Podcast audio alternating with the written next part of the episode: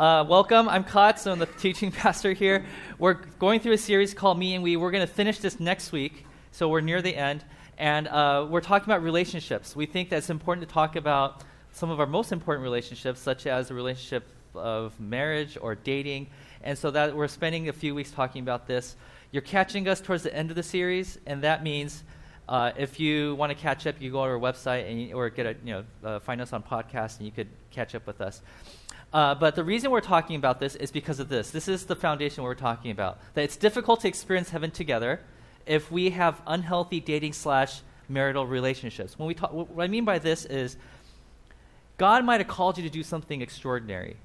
God might have called you to be sacrificial, and so that somebody else could benefit from your sacrifice. Some God might have called you to care for the homeless. God could, have called you to stand for certain injustices in the world. I don't know what it is. God might have called you to something, something I didn't list right now, and that's totally cool. But we learned that in order to experience that heaven here on earth, if things aren't well at home, if things aren't well with the relationships that you call your priority, that's your priority, it's really hard to commit yourself to doing the things that God has called you to do. So we believe that it's very important that we get that relationship right because that frees us or sometimes empowers us to do the things that God has called us to do. But we also discovered about this is that when we talk about the we relationship, usually you can't change the other person. You can't point your finger and say, if you were better at this relationship, I could go out and do the things I want to do. Because we can't change the other person. So the thing we do have control over is ourselves, and that's why we also said that before we talk about and get to the we part of the relationship, we must first deal with me. We have to deal with what I have control over, which is me. And I've warned you over and over again because you need to know this, okay? In this sermon, at any point you feel like, man, I wish my boyfriend was here, or I wish my girlfriend was here, I wish my partner was here, I wish my husband was here, then, then don't think that way. Because this is not for them, this is for you. Okay? And you can't say, well, Kotz said to say this to you. You can't do that because this is for you. Okay? You can only change yourself. Okay? And that's, that's the whole point of this. So that's why we're calling it we and me. This is about me. Okay? And that's, this is what I'm going to do. Now, uh, we've been talking over the fa- past few weeks that the core of what we believe about relationships is based off of this one verse in the Bible, and it's the one command that Jesus told us that even if you get everything wrong, if you get this one thing right, this one mission critical thing right. If you get this one thing right, then you're going to get a lot of things right. So, what is this one thing? Well, Jesus tells us in John chapter 15, he says this My command is this love each other, which is, yeah, it, it's like Dr. Phil, who's like, like when there's like a broken relationship, he says the most obvious thing, like, you need to love your wife. And like, oh, you know, it's like, okay. He gets paid to say that. But so when Jesus says you need to love each other, it's like a duh thing, right? But the second part of this is the part that is really revolutionary. He says, Love each other as I have loved you. No one ever has loved as Jesus has loved other people. And so the question is I mean, if you were to take the way that Jesus loved, and, and there were people who experienced that love when 2,000 years ago when Jesus was here on earth, they experienced the love of Jesus and they're like, this is revolutionary. We need to teach the world on how to love like Jesus loved. And so people like Paul the Apostle, one of the first Christian leaders in history, he took this message and he went outside of Israel, because Jesus is from Israel, right? And he's telling the people in the Roman Empire, people who are from the Greek culture, he's telling people, you guys, this is going to change the world. You need to love like Jesus loved me. And to which the question, the follow up question would be, well, then who is Jesus? who is Jesus? Like, if I knew who Jesus was, then maybe I have a shot at loving like Jesus. But here's the problem when people heard the phrase, you need to love like Jesus loved, in a different culture, that culture already had a preconceived notion of what love looked like. Oh, yeah, I know what love, love looks like. Love looks like this, this, this, this, and that. And so what they did was they imported their cultural understanding of love to who Jesus was. Does that make sense? They said, they said, oh, if this is what love is, then Jesus must have been this way. But what Paul says over and over and over again is no, no, no, it has to go the other way around. You need to learn who Jesus is and then import that definition of love into your culture. You don't have the right, no one has the right to redefine who Jesus is. And so, Paul, in his writings, he wrote most of the New Testament, he writes over and over and over again about this How did Jesus love me? So, as Paul tells his, his story, his testimony of how Jesus loved him, People are starting to understand both who Jesus is and what love ought to look like. And so he writes this thing in a letter that he writes to a church in a place called Corinth. Okay, and, he, and if you've been to a Christian wedding, you've probably heard people read this verse to you. This is from 1 Corinthians 13. Last week we went the first half of the list that Paul has listed for us, and so I'm just going to recap this for you. It says this Love is patient. We talked about how love accommodates for the capacity of the partner. What that means is if, if you're going at a certain pace in life, love forces me to go at the pace of my partner. If I'm going too fast, I need to slow down because Paul says, because that's what Jesus did for me. He never, God never looked at Paul and said, you need to hurry up because I'm already at the end of the story. Come on, come on, hurry up. He says, No, no, no, no, no. Wherever I was, God always met me there. That's what it means to be patient. Next on the list, love is kind. When he says love is kind, what he, what he meant by that, because remember, this was written in Greek, there's no accurate translation, but the best way to describe it is love loans your partner your strength when they're at their weak, weakest, and at the same time, you don't remind them of their weakness while you're doing that. And then Paul says, That's the Jesus I experienced. When I experienced Jesus, I realized that when that, that at my weakest, when I was a sinner, he died for me. He sacrificed himself for me when I couldn't live for myself. And so he says, Love is kind.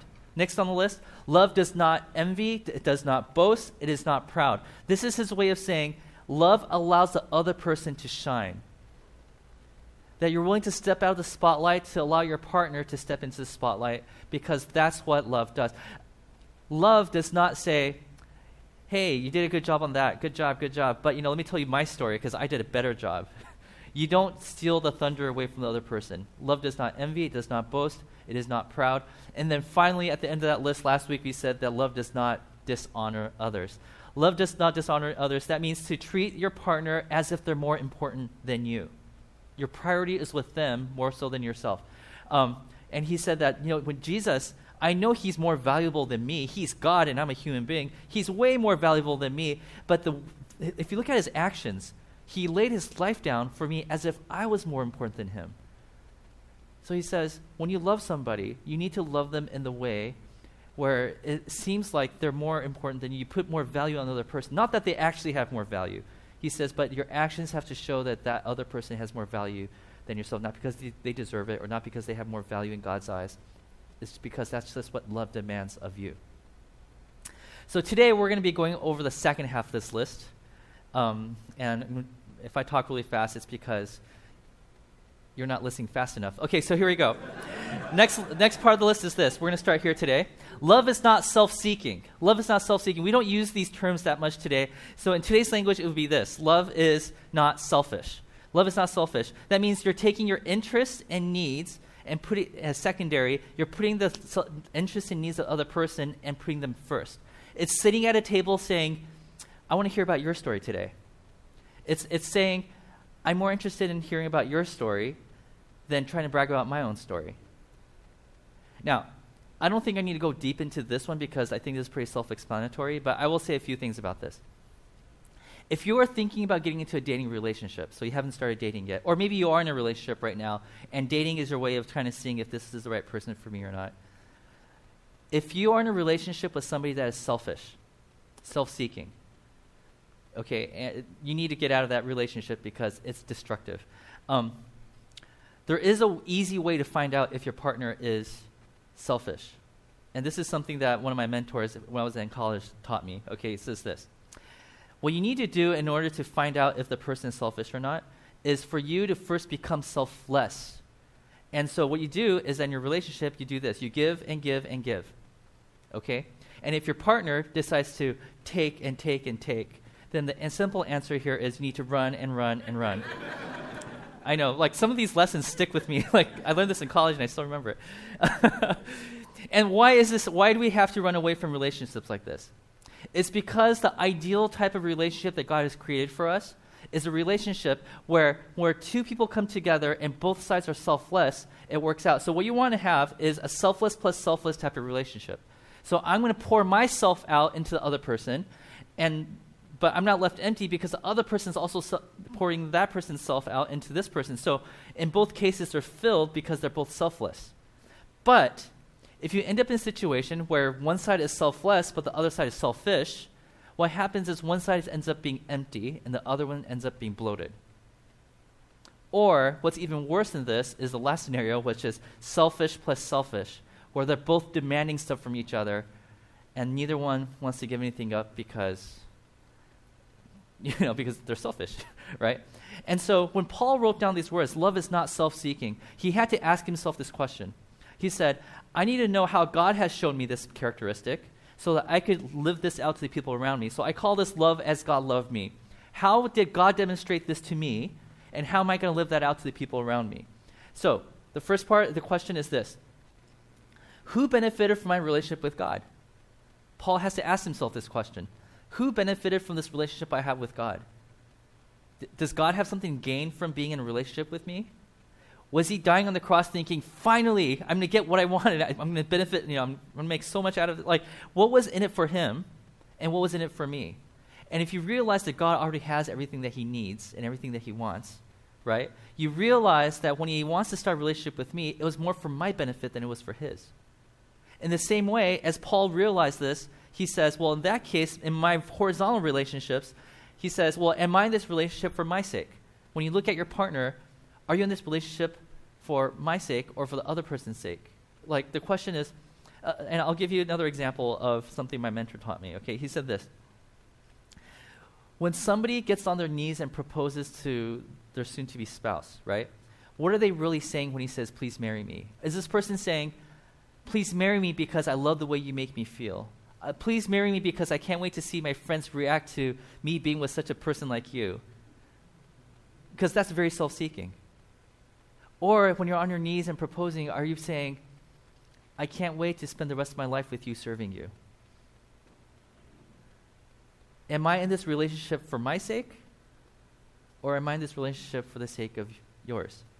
And this is a question that we have to ask. So, Love is not self seeking. Next on the list, Paul says, Love is not easily angered. Now, if you read this passage in the original language, which is Koine Greek, it's like the ancient Greek language, um, the words there doesn't say easily angered. What it, it's actually a word picture that Paul uses here. And the word they use here is basically this it, um, it's like if somebody keeps jabbing you over and over and over and over again. It's like when your kids keep saying, Are we there yet? Are we there yet? Are we there yet? Are we there yet? Are we there yet? Are we there yet? Are we there yet? Are we there yet? It's like this constant jabbing, right? And, and, and so the words that you know, and other translators use is that love is not easily agitated. Love is not easily stimulated. It's, you're, you're, it's slow for you to get to that boiling point. He says, if you love somebody, their actions that might irritate you at first, it doesn't, it doesn't make you like just go crazy at the person just because they're doing it. Another way of putting it is that love does not react but it responds. You're not reaction. You're not like, just stop doing that, okay? Just stop because it's just so annoying. No, no, no. You, you actually take the time and say, hey, you know what you're doing? Why are you doing that? In other words, maybe a better way of putting this is that love seeks to understand. There's a reason why that person is doing what they're doing. And that person probably doesn't even know that it's agitating you, right? When somebody says, if when somebody starts doing something to you and they think it's, a, it's an okay thing, but it's to you, it's annoying. If they start doing that to you, you have to find out, well, let me hear your story. Why do you do the things you're doing? Well, like, like, do you think this actually improving our relationship, right? So, uh, uh, um, I'll give you an example of this. When I first got married, okay, well, let me, let me back up. Before you get married, you have this, this vision, like an image of what marriage is, married life looks like, you know what I'm talking about? And I'll tell you what that looked like in my mind and what reality really looked like, okay? I'm, I'm sorry. okay. and okay, so uh, the part that I was really looking forward to was waking up in the morning, you know, and, and when I woke up in the morning, I just imagined that the sunlight, the beams of light is going to be shining through the window, through the gaps of the, the blinds that you have, right? And you're like opening your eyes. The alarm doesn't go off because you're, you, know, you wake up before it goes off because that's what my life looks like in my mind, but in real life, I need somebody to wake me up every time. But, anyways, I wake up, I open my eyes, I hear the birds chirping outside the window, and I open my eyes and I see my wife sleeping, and I'm like, that is the most beautiful thing that I've ever seen. And I get to wake up to this every morning. That's what I thought would happen.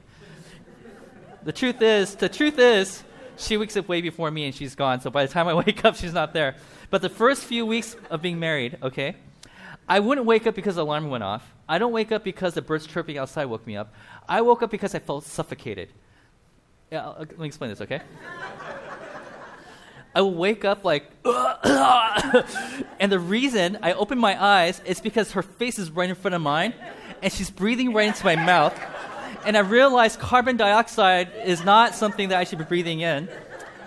And so I'm like, I'm like, oh, and now I'm so I'm such a good husband, a new husband that I don't want to wake her up. So I'm gonna try to slowly move to you know to turn around, and then when she wakes up, she's like, "Why is your back to me?" Right? So I'm like, so in my mind, I'm thinking, I need to face her and try my best to just move my mouth up, so I I'm not breathing from her mouth. Now every morning, now I thought that was like a one-time deal, but every morning that would happen. now sometimes she'll wake up before me, and then I could sleep through the morning, you know, like the early hours of the morning just fine. But then after that, what would happen? Like the mornings that where she wakes up before me, like the first thing I, I sense is her hovering over me, right? And she's like, hey, Kotz, good morning. And what I smell now is her coffee breath because she drinks coffee in the morning. And back then I didn't drink coffee and it just nauseated me. So I'm like, like, oh, right? Now, that was my morning for the first few months of marriage. And it's not just once, but it would happen over and over and over again. And after a while, I was starting to get a little agitated because I like to sleep. I like to be rested, right? and so instead of reacting and saying, well, how does this feel? like, I, I didn't do that, right? Because I'm a loving husband. You know, agape love. Jesus is love, just pouring out through me. Now, um, instead, I told her, like, you know, w- when your face is like right in front of my face and you're breathing carbon dioxide into my mouth, like, I feel like I'm suffocating. And, you know, over time we worked it out so if my back is to her when she wakes up, she doesn't feel offended anymore because she understands why. And even to this day, my back is to you when I go to bed, and it's okay, you know, because we worked it out. but that's what it means to not be easily angered. This is why Paul, the words that Paul uses here is there's certain things that people do with the best of intentions, right? They, they do things, but to you, it feels like somebody's jabbing you over and over and over and over again. But it's not meant to anger you, but that's how it feels like sometimes. Because what I've learned over time is this that everybody's behavior makes perfect sense to them. Right? And so when you say things like, I just don't understand why you keep doing that, and the answer to that is, that's right, you don't understand. You don't know something that the other person knows. In that person's mind, there's a perfectly reasonable purpose for why, like, the reason why Val's face is so close to mine is because she wants to be close to me. Like, in her mind, she thought this is what marriage looked like. And I thought so too until I actually experienced, you know, sometimes it looks good in your head, but then when you experience it, it's not as good. Yeah, it was one of those things, right? And so you have to understand. Love seeks to understand the other person. It takes the time not to react, but to respond to the things that might be agitating you. You work things out together. Paul says that's what it looks like. That's what love looks like. It is not easily angered. So, as Paul is writing these words down, he's thinking, when I put this down on how we have to love one another, I need to think about how does God love me in this way? So, love as God loved me. How, how does that work out? Well, Paul asked this question How understanding is God of my flaws? Is God like, I just don't understand why you keep doing that? Or is God like, I understand how you arrived at that conclusion, but it's not right, but, you know, like, throughout the scriptures, we understand a very patient God who seeks to understand who we are and why we do the things we do. And so, if that's who God is and how He has loved me, then the way we ought to love one another is basically found in this question, which is when I, when I am jabbed by my partner, do I react or respond? And if you're extremely reactionary, then maybe we need to take time to, uh, to start understanding the other person and start having conversation, asking tough questions, because that's what love demands of us. Next on the list. This is a long one. Love is keeps. Hmm. Please forgive me. I think that is isn't supposed to be there. Love keeps no records of wrongs. Uh, love does not delight in evil, but rejoices with the truth. Okay, so what does this mean? Now, I think this makes perfect sense without me really spending too much time on it. But I want to start by asking a question, okay? Because this is about how we um, react to, how, how we respond to when b- bad things happen in our relationships. It's this Do you enjoy catching your partners messing up? Do you enjoy, is there some kind of joy that sparks in your heart when you see somebody that you care about mess up? Because what Paul is saying here is when somebody messes up, you don't keep tabs on that person. Because when you keep tabs on the person, what you're really doing, okay, is you're trying to build up a case against the other person. This is the fourth time you did this, man. Kotz, you got to stop doing this. You, you, did it again? You know, like, and, and after a while, I realized, oh, is this person rejoicing in the fact that I keep messing up? And Paul says that's not what lo- that's not what love looks like. But then I heard people once, you know, once I was talking about this to a group of college students, and this one person said, "Yeah, but but it's the truth, isn't it? I'm being I, like, I know I'm, I keep saying this is the sixth time you did this, this is the ninth time you did this. Like, I'm telling the truth. That's all I'm doing. It's almost like somebody saying, like, stop gossiping. I'm not gossiping. I'm just telling the truth. Like, okay, yeah, those are two different categories. But anyways, like when somebody says, I'm just telling the truth, I'm just trying, you know, yes, I understand. What you said is absolutely right. What you just said is absolutely factual. It's correct. Yes, that is the ninth time I messed up today, right? But what I want to make sure that we all understand here is that you can be right, but you could also end up alone by being right. There's somebody in this church who said, sometimes I have to choose do I, have to, do I want to be right with my spouse or do I want to be with my spouse? And this is what Paul's getting at right now. There is a way to be both, but sometimes you have to be able to read the situation and say, today's not a day to be right. Paul says, when it comes to being right, when it comes to just keeping tabs on people's wrongs, that's maybe more, you know, that's more factual, but that's not the goal we have. We're not, our goal here isn't to be right. Our goal here is to be in a loving relationship. And sometimes having facts of how many times you messed up is the thing that gets in the way of actually having that relationship with the other person. You could win a fight with your spouse, you could win a fight with your boyfriend, girlfriend, with your partner, but you could still lose a relationship over it. You have to ask yourself which one is more important, to win a fight or to win a relationship? And like I said, why do we do this? It's because in some part of our minds, we find some joy in finding that our partner's messed up. We find some joy in knowing that we have the upper hand because now we, we, we have tabs on how many times that person's messed up. So when it comes to you know, this, this, this description of love, what I want you to know is this, is that love does not seek power. Love does not seek power. Love voluntarily steps down and so when Paul's writing down that love does not keep tabs on people, when he's writing these words, he has in mind this question, which is this Love as, as God loved, which is the next one, here you go. Has God ever used my flaws against me? Does God keep tabs on, my, on the many times that I messed up in life? Just some of you might say, oh, yeah, God forgives and forgets, right? Well, that's not accurate. Okay, God does not forget. Okay, but there's a verse in Psalm 103 that says this for as high as the heavens are above the earth, so he's saying heavens, he's talking about the sky. He's saying this is the earth, the sky. I don't know how far it goes, but I'm sure you know we didn't, didn't have they didn't go to outer space back then. They didn't know how high the skies were, but they were like, it's pretty high. I don't know where the sky ends. So it's like as high as are the skies above the earth, right? So great is His love for those who fear Him. For those who want to commit to having a relationship with God, the love He has for us is just uh, it's immeasurable. I don't I don't know how far it goes. And in the same breath, He says this as far as the east is from the west, which is like, I don't know how far this goes, I don't know how far that way goes, but it's just, I just know it's as far as it goes. So far has he removed our transgressions from us. What he's saying is not, he's not here in this context in the language, he's not talking about forgiveness here. He's not talking about how God forgives us, because that comes later in the story. Here he's talking about how God does not use our past transgressions against us. As a matter of fact, he casts it so far away as east is from the west that it's and God can reach all things, right? But it's so far that even God can't reach it. He doesn't use it against us. God doesn't say, remember five years ago, that one time on October 3rd, that you did this. He doesn't do that. This is what he, so, so the question again is, has God ever used my flaws against me? The answer is no. In the Bible, there are times where flaws are brought up, but that's usually brought up by, on our end when we bring it up to God. And God's like, well, if you bring it up, then we'll talk about it, right? So when Paul writes this down, he says, well, okay, if that's how God has treated me, then perhaps the way I treat other people is this. Am I seeking to get the upper hand in, in my relationship? And if your answer is yes, then you got it wrong.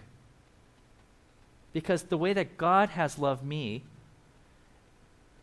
it seems that God always looks at the bright side. He always looks at the potential of a human being. And perhaps that's what we should be doing. All right, next on the list love always protects. Love always protects. What that means is love does not allow destructive things into this relationship. Love casts out destructive things out of this relationship. In other words, love does not make my partner feel unsafe. Keep in mind that for you and your partner, the place where you can be the most vulnerable with you, be the most completely you, should be in your relationships. It should be in your, you know, your with your partner, right?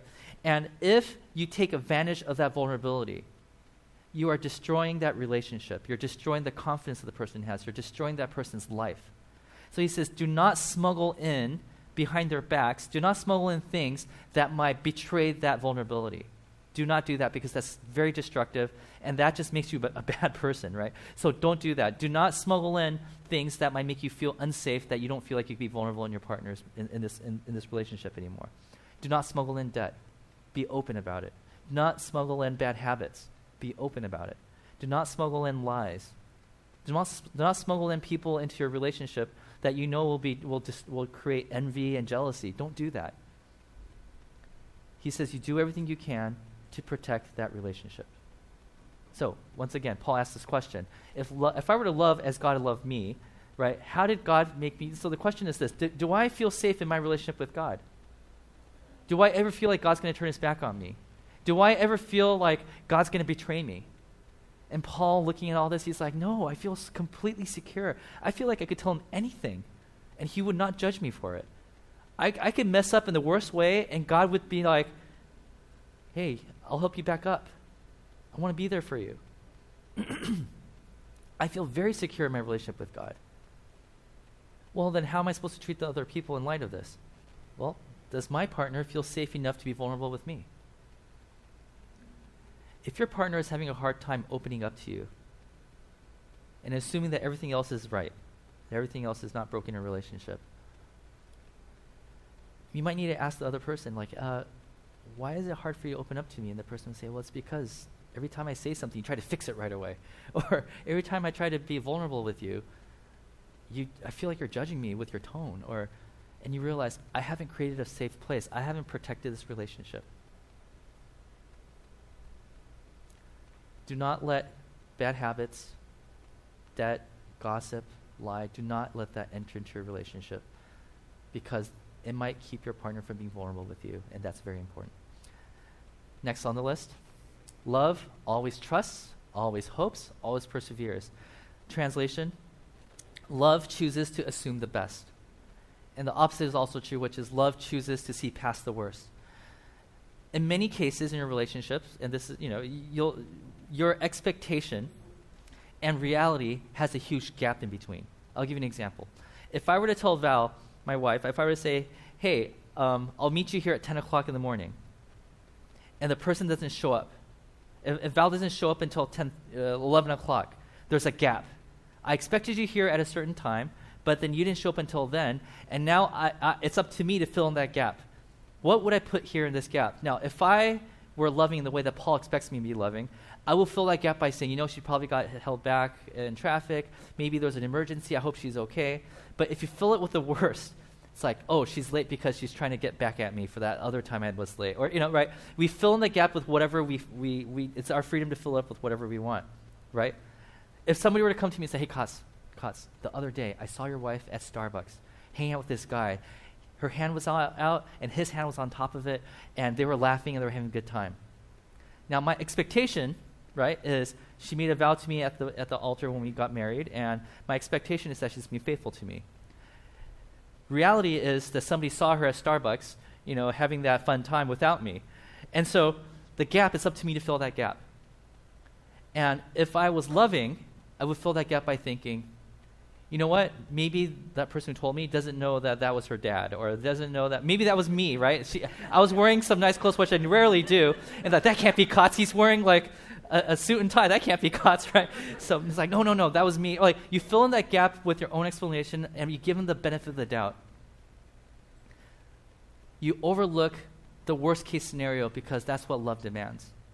So, love as God loved me. Paul has to ask the question how is God, is God generous with his grace towards me? Whenever I feel, you know, uh, I'm caught doing something bad, do I want God to, do I want God to say, I know you were doing this, but I totally understand why you're doing it. He gives me grace.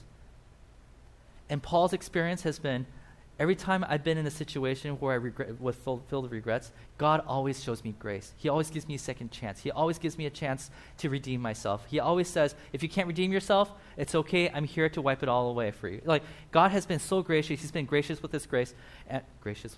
He's been generous with His grace. And so, if that, if, if I were to translate that to my horizontal relationships, what would that look like? This is a question I have for you. Do I assume the best in my partner when he or she falls short? Do I assume the best in my partner when he or she falls short? So that's the bottom, that's the last of the long list that Paul gives us. Remember, the question was this Love my partner as God loved me. How has God loved me? And how does that translate to people around me? And he gave us this long list. Love is not forceful. Love lends strength.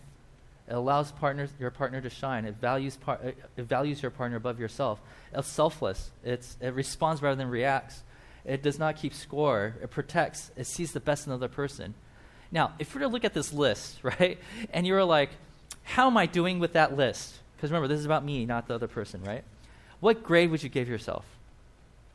Now, when I looked at this list, I was like, on a good day, C minus. On a regular day, D plus, maybe a D. We'll see. I'll let my wife grade me on that. But anyway, right? And this is probably like, what? God expects us to be this? I, am nowhere near this list. How am I supposed to? There has to be another way. Well, let's look at another way, okay? If you were looking for the perfect date, if you were looking for the perfect spouse, if you're looking for that ideal person, wouldn't you want all of this? Wouldn't you want that person to check off every single thing on this list? Well, when Paul came up with this list, he was saying, well, guess what, guys? God checks off every single one of these lists. He is a perfect relationship that you can have. If you've been looking for a perfect person, look no further. Here it is. It's Jesus. And that's not where that's not the only good news he has for you. He says, and if you follow him, if you have a relationship with him, he will slowly transform your heart to resemble this list little by little. He calls it the new humanity. He says, eventually the people who follow Jesus will become more and more and more to represent this list because they're becoming more and more like Jesus. And so he says, I know it's impossible. You look at this list right now and you're like, I'm nowhere near this. And yes, I gave myself a D for this list, but you got to remember, 10 years ago, it was an F. Okay, so I'm working my way up, and the curve is set too high because some of you guys are way too holy. But, but he's saying, that he's like, the closer you get to Jesus, the more you start to look like this list.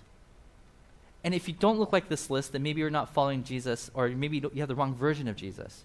Remember how I said that in that culture, when you said, look like Jesus loved you, they, they said, well, then I understand what love looks like, so I'm going to import that into who Jesus is. This is Paul saying, no, no, that's not right. You have to get to know who Jesus is and import his definition of love into your culture. And if, if you're not becoming like this list, then you have the wrong version of Jesus. You've imported the wrong love. This is not what Jesus is like. At the end of this list, he gives us this long list, right? He concludes by saying this one little teaching that seems kind of out of nowhere, but his train of thought is still the same. He says this When I was a child, when I was young, I talked like a child. And nobody thought that was weird because I was actually a child. People expect me to talk like a child. I thought like a child, and that was okay because I was a child, and people expect children to think like children.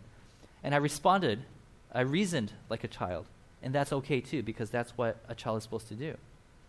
My understanding of God, when I was a child, people expected me to have a conception of God that was childish right? When people said, What does love look like? and described this some fairy tale that I saw in a Disney movie, people are like, That's cute because you're a child. It's okay that you see it that way.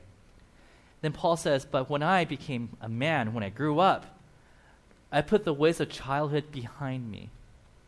It was time that I gave up on my definition of what I thought love was and start looking to Jesus to see what love should look like. Now that I've grown up, it's time for me to have an adult, a grown up version of what love looks like. Or are we still stuck living out our childhood memories of what love ought to look like? This is what Paul is saying. I just give you a list of what love ought to look like, and some of you are still hanging on to your to a very immature version of what love ought to look like. You're, some of you are still holding on to a very immature version of what God ought to look like and how he ought to act like. And then he continues this verse. It, it gets really deep really fast. If I have time, I'll talk about it too. But okay, for now we see only a reflection as in a mirror. And by the way, back then, mirrors are not like the mirrors that you have today. They were like metal. It was made out of copper in some cases. So you couldn't see a clear reflection. You see like a blurry outline of yourself. It's like that might be the eye, that might be the nose, I'm not sure, right? So what he's saying is, like right now in our lives, like Paul is talking about his journey. He's like, I've been, you know, growing in Jesus for the past few years, and right now where I stand in my journey, when I look at God to see what God is like, when I tr- assess what love looks like, right now when I look in the mirror, it's like me looking in the mirror where I could, I could see what it's supposed to look like, but it's not clear to me. He said, That's what it looks like. That's what love and God looks like to me right now. As long as I've been on this journey, that's what God and love looks like to me. Then he says, um, Then we shall see face to face. Like one day, there's going to come a day where I'm going to see Jesus face to face. And at that day, where I'm going to look at him and like, oh, so that's what you look like. I had the boss, the you know, I had the idea what you look like. I had an idea what love looked like. But one day when I see Jesus face to face, I'm going to be like, oh, so that's what love is supposed to look like. I was pretty close, you know, right? And then he says, now I know in part. Right now, what I know is kind of partial, right? But then, in the future, I shall know fully. Eventually, I'm going to know exactly what love looks like. And I realize how close I was to what, you know, what, what I'm experiencing right now. Even as I, I am fully known. Right now, God knows me fully inside and out. One day, I'm going to know God like that. And one day, I'm going to know what love looks like inside and out. And then, you see, at that time, people had this long list of things that God is like. They were like, God is prophecy, God is miracles, God is power, God is all these things, right? And as, as Paul is inching his way towards being more and more like Jesus, he's starting to cross off things off the list. Like, yes, God is power, but I don't think that's the most important thing about him. Cross that off. Yes, God is prophecy, and if you read the few verses before what we just read today, that talks about that. Right? He's like, but yeah, he's not that either. Yes, God is miracles, but yes, but that's not what he's all about, so he crosses that off. And so as he's inching closer and closer to what God is like, he realizes that his list gets shorter, shorter, and shorter, smaller and smaller, down to three things. And he says this. And now these three remain faith, hope, and love. He's like, if I were to narrow everything, God's descriptions, like descriptions of what God is like down, it's down to these three things. But if I were to pick right now, because my journey's been long, in my journey I've narrowed down to three, but one day when I see Jesus clearly, one day when I can see him face to face, one day when I know exactly what God is like, I know that the greatest of these three is love. Not the love that we grew up with, because we're grown ups now. He's talking about the love that he said that he thinks he sees in that mirror that looks really foggy right now, but he knows that one day when he sees God face to face, he says that version of love is what God is all about. So when he's talking to Christians in this world who are like, yes, we need to have power. Yes, power is important. That is an aspect of God. But Paul says that the most important thing about God is love. As a matter of fact, it's the opposite of love because it's the love that asks you to sacrifice, to forego the power that you have for the sake of another person. So, in summary, because we're wrapping this up right now, your relationship with Jesus, he, he's trying to create this flow chart for us that, and, in case you missed it, I'm going to put it on the screen. But he says, where it all starts with is your relationship with Jesus. And the deeper and deeper you go in his, your relationship with him, what that hap- when that happens, then you learn the characteristics of what love, real love looks like. And as you go closer and closer to Jesus, and the more and more you get to understand what true love looks like, right, then he says from there, it transforms how you love other people. So there's this progression. He says, so, the, so he's saying, what you need to do is you need to get closer and closer to Jesus because when you do, you're going to discover that the most important thing about Jesus is his love, his selfless love for all people. And when you discover that, you naturally start to love other people. You start filling out the list, the list that I got a D minus on, right? That list, you become more and more a reflection of that list of who Jesus is and how he loved us yes, you can't change the other person in your relationships, but you can change you through Jesus. And that's what Paul is asking us to do. If you want to be like Jesus, if you want to have a healthy relationship, and you want to bring your part into this relationship, then what you need to do first is you need to follow Jesus. You need to be more and more like him. Love in the way he did because he is the one that has redefined what love is for all people, and this is what we need in our lives. So, like we did in the past few weeks, at the end of, this, of each of these sermons in the series, uh, we left you guys with a few discussion questions that you could talk about outside or on your drive home. You know, hopefully you won't get in a fight over these these questions, but you know. But uh, so we have three questions for you today. This, these are three questions. You can take a picture of it if you want. What childish assumptions about love have you carried into adulthood? Are you still waiting for a Prince Charming? I don't know what your preconceived notions of love looks like, but have you carried that into adulthood? Which characteristic of love is hardest to embody and why? Is it hard for you to put your spotlight on somebody else? Well, why is that? Is it hard for you to um, is it hard for you to to not keep track of people's wrongs? And so the question is why? Is it because you like to have the upper hand in the relationship? Is that why? So you could get back at them at the right time? Do you tend to react more than respond? So why why is it so hard for you to do that? So that's just like a soul searching type of question. And finally, of all the ways God has loved you, which one stands out above the rest? Paul made this list by asking himself, how has God loved me? And how does that translate to how I love the people around you? For some of you, the thing that really stands out about God is how God healed you. So, what does that say about how you should treat the other people? Maybe your words should be healing rather than judging. Maybe the biggest form of love you experience from God is that He died for you, He sacrificed Himself for you. And if that's the case, how can I be selfless and sacrificing to people around me? So the third question is probably the deepest one. How, what aspect of God's love stands out to you? Because that, because everybody receives God's love in a different way. However you have received God's love is probably the way that God wants you to love the people around you, and especially the people you call a partner. Amen. Amen. Okay, so next week we're closing this series up. Lori's going to come up here and she's going to share about how to deal with breakup, because that's unfortunately is a part of me and we. So uh, let me pray for all of us, and uh, yeah, let's pray.